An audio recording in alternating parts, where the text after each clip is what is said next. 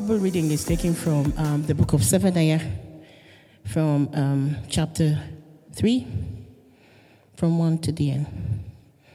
Woe to the city of oppressors, rebellious and defiled. She obeys no one, she accepts no correction. She does not trust in the Lord, she does not draw near to the Lord.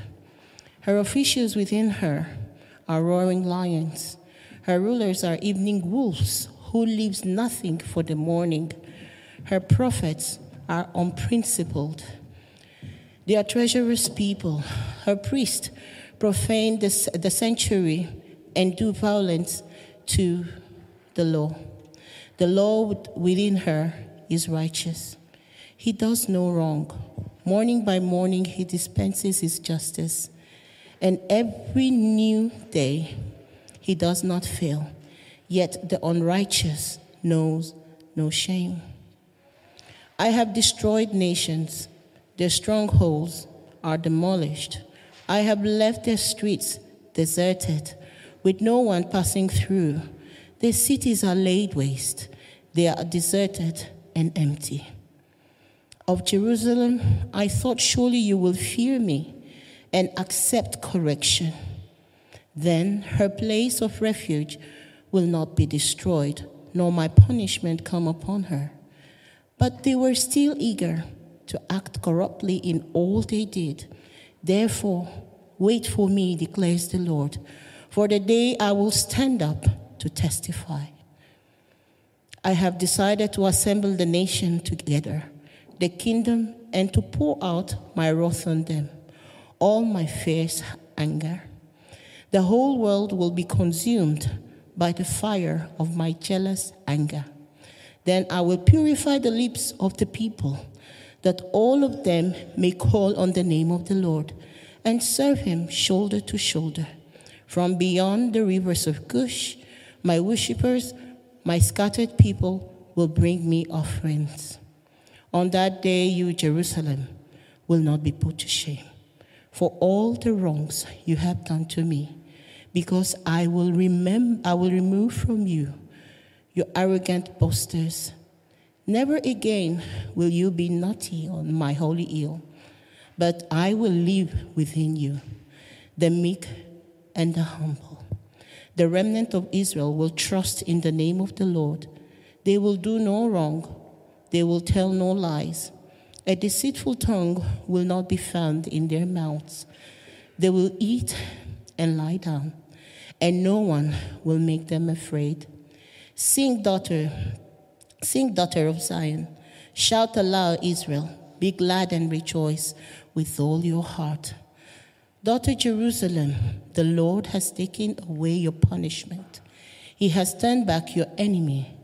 The Lord, the King of Israel, is with you. Never again will you fear any harm.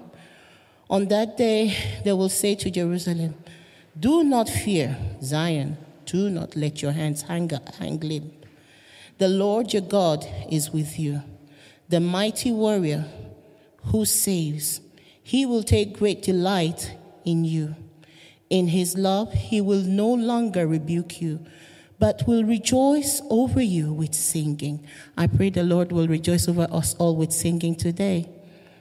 I will remove from you all who mourn over the loss of your appointed festivals, which is a burden and reproach for you.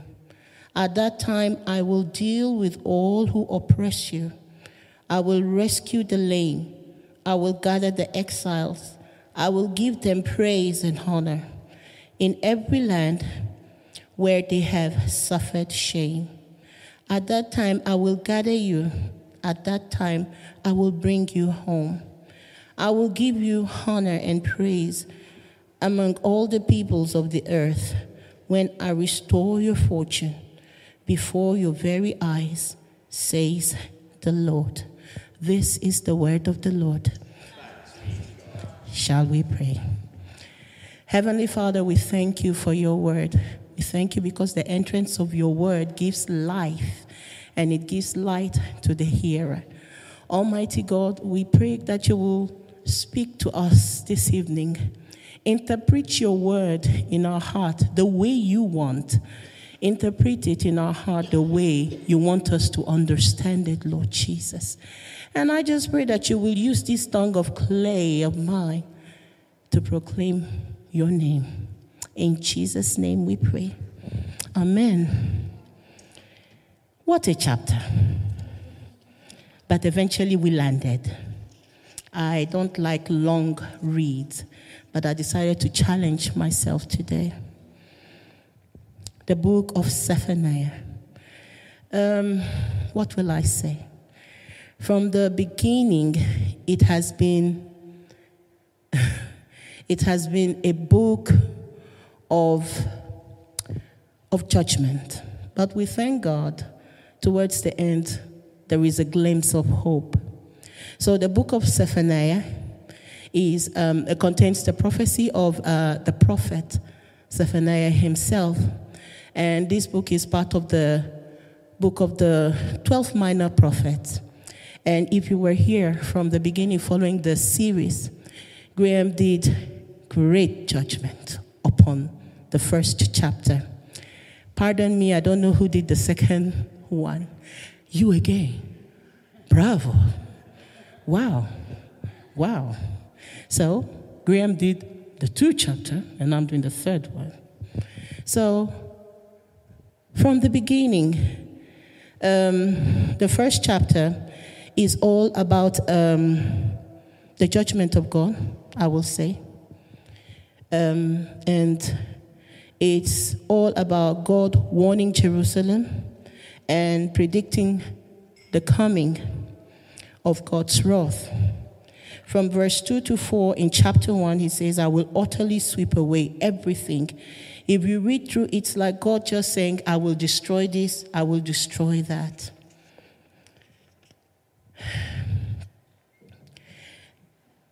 And when I was reading chapter 1, chapter 2, and even chapter 3, I said to myself, I said, God, aren't you tired?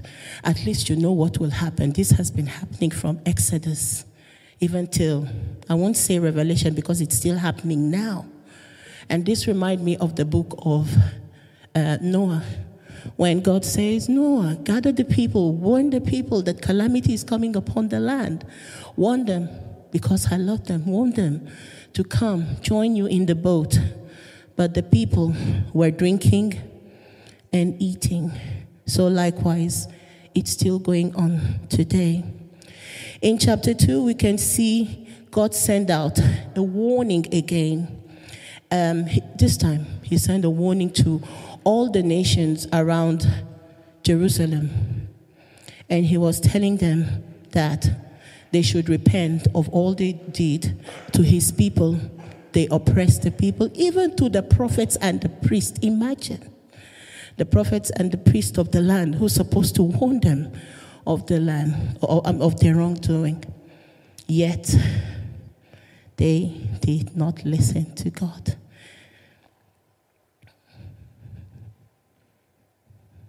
Now, when I was reading it, it also reminded me of a story of a father, a prodigal father who so much loved his son.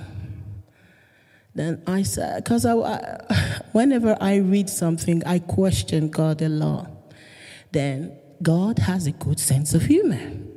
And he questioned me back and said, Bosede has a mother. Because your child offended you or your child has done wrong, would you kill her? And I said, God, no, of course. He said, Yes, Bosede. That's how every human being is to me. Then whenever I sit, I say, God, but this sin is this and that is that. And God said, big sin or small sin, sin is sin. And yet, He is a God of compassion. God even mentioned all these countries by name. He mentioned Judah, Philistine, uh, Moab, Ammon, Cush, and Assyria. God called them, listen to me, repent, repent of what I'm going to do to you. Yet they did not listen.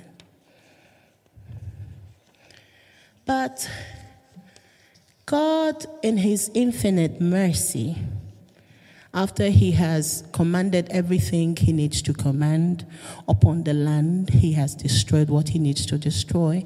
Yet the people did not listen. God, who knows the end from the beginning, suddenly decided to change his tune from verse 5. We notice alongside destruction of God's wrath, which he promised, God also provide a recreation power, a creation power of his love. God has a new approach to correct the wrongs that man has done. And he actually created man for worship.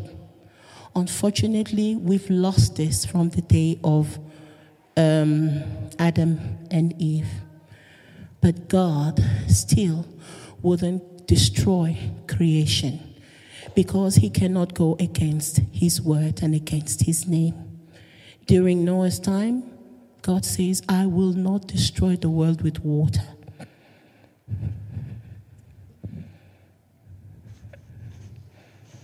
Therefore, in chapter 3, from verse 5, we notice a change in God's tune. And um, I will read that verse again.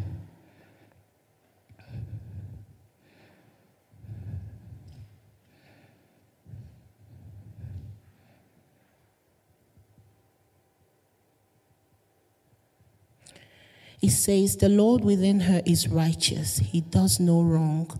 Morning by morning, he dispenses justice. And every new day, he does not fail. Yet, the unrighteous knows no shame. Despite the fact that God has put out a plea to the people to repent, to change, they didn't listen. But that didn't stop God's love and faithfulness. That didn't stop God from being God. Therefore, God decided to do something. I, when reading it, I see it as if God decided to do two things. Firstly, God decided to create a global awakening so that the people from all nations may turn to Him and worship Him. Verse 9 says that. In other words, God is still yearning for people to repent and come to Him. No matter whatever you may be thinking, or maybe you thought, oh, I'm so far away from God. Imagine these people with their prophets and their priests that has profaned God's people and His word. Yet, God still says He is going to create an alternative to bring these people closer to Him. And He said He's going to do this by not just loving Jerusalem, but inviting every other nation to, to Him. Then, then I sat and I said, hmm, so this is how Africa people are called other people are called. And I said, This is what actually brought me to God as well. Because God has a plan, a plan from the onset. A plan which man do not know about, a plan to redeem man, regardless whatever man may be. And I was wondering how this would happen because notice how verse 8 ends and how verse 9 begins. He said, For my decision is to gather nation, to assemble kingdom, to pour out upon them my indignation, all the heat of my anger, in the fire of my jealous wrath, all the earth shall be consumed. For then I will give the people purified lips. I was just saying, God, this changed so quick. I will give the people purified lips that all of them may call on the name of the Lord to serve him shoulder to shoulder. God repent within his heart and said, instead of me to just keep waiting for these people to come to me, God decided to come to man in a different way. God decided to change his plan towards man. How will God pour his indignation upon the nation and consume the earth with jealousy wrath, and at the same time purify nation? This is a picture of a worldwide judgment, yet worldwide turning to God. It's two conflicting things. Yet Zephaniah didn't tell us how God is going to do that. Perhaps he pictured the judgment of God as an extended series of, of catastrophes over some time that comes to a climax in the final destruction of all unbelievers. And perhaps during this extended time of judgment, God also worked among the nations of the earth to purify a people for himself through the preaching of the gospel and the death of our Lord Jesus Christ. God has this plan in mind for man.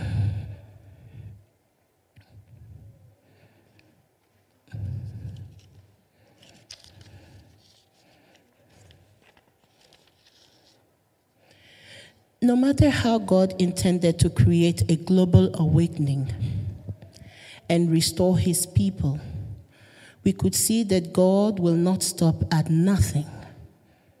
Nothing can stop him to restore the whole world to himself.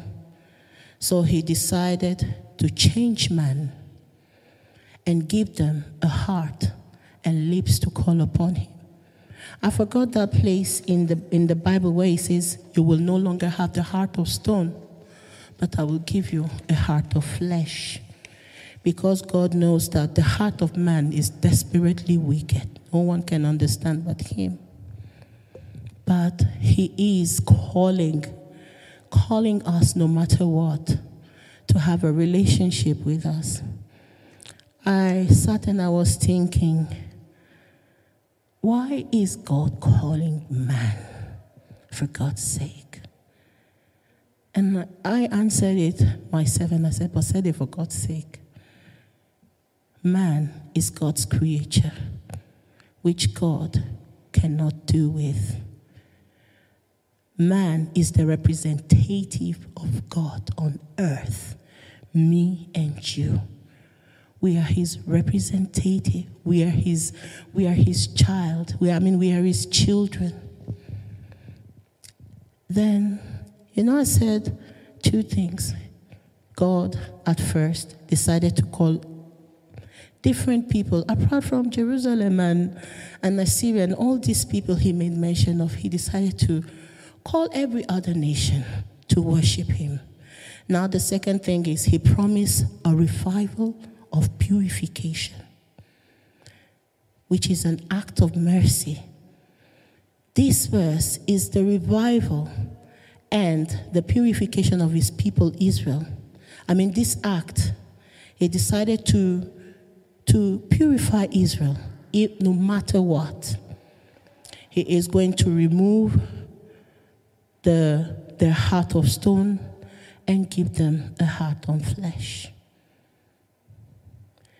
Then in verse 11 to 12, he says, On that day you shall not be put to shame because of the deeds by which you have rebelled against me. For then I will remove from your midst your proud, exalted one, and you shall no longer be naughty in my holy mountain. For I will live in the midst of you, a people humble and lowly they shall take refuge in the name of the Lord. This is where I actually concluded that maybe God is talking about the last days, which is the end time, when people will be separated. I mean, the bad people will be separated from the good. In other words, not only is God going to create a people, for himself from all the nation. But he is also going to purge and purify his people Israel.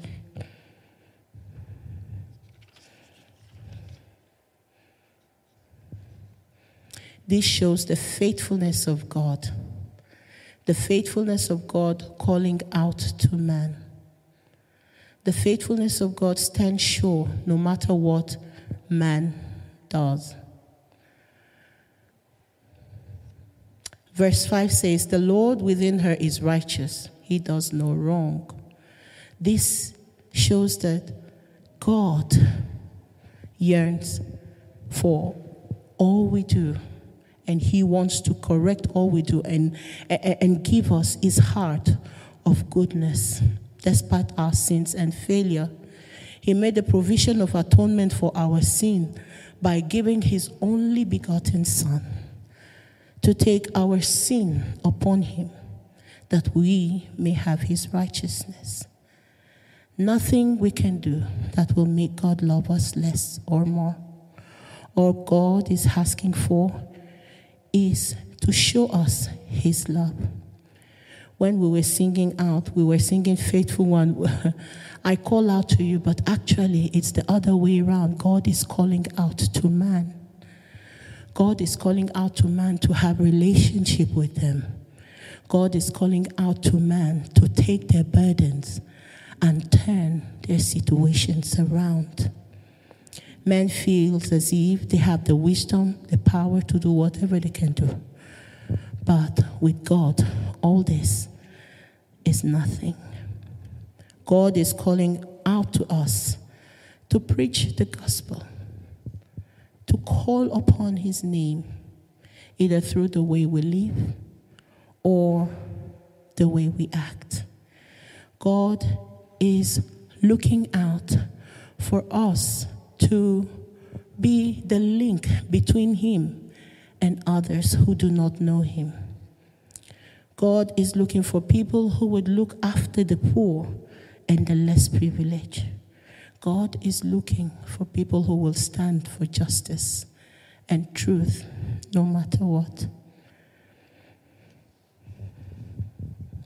I can conclude by saying that the judgment and the wrath announced in chapter 1 and 2 and a bit of verse, uh, uh a bit of chapter 3 is not the last word in Zephaniah's uh, prophecies the last word of the promise, the last word is the promise of a worldwide turning to God and a revival breaking out for all men to return back to God. So, in conclusion, again, I will say that this book of Zephaniah does not only talk about the wrath of God, it talks about the love of God. It talks about, towards the end in chapter 3, it talks about the heart of God, the heartfelt of God for man to, to, to come back to Him, for man to listen to Him, for man to be washed by the blood of His Son. And that was why His Son actually died for us to restore us back to that love God is yearning for.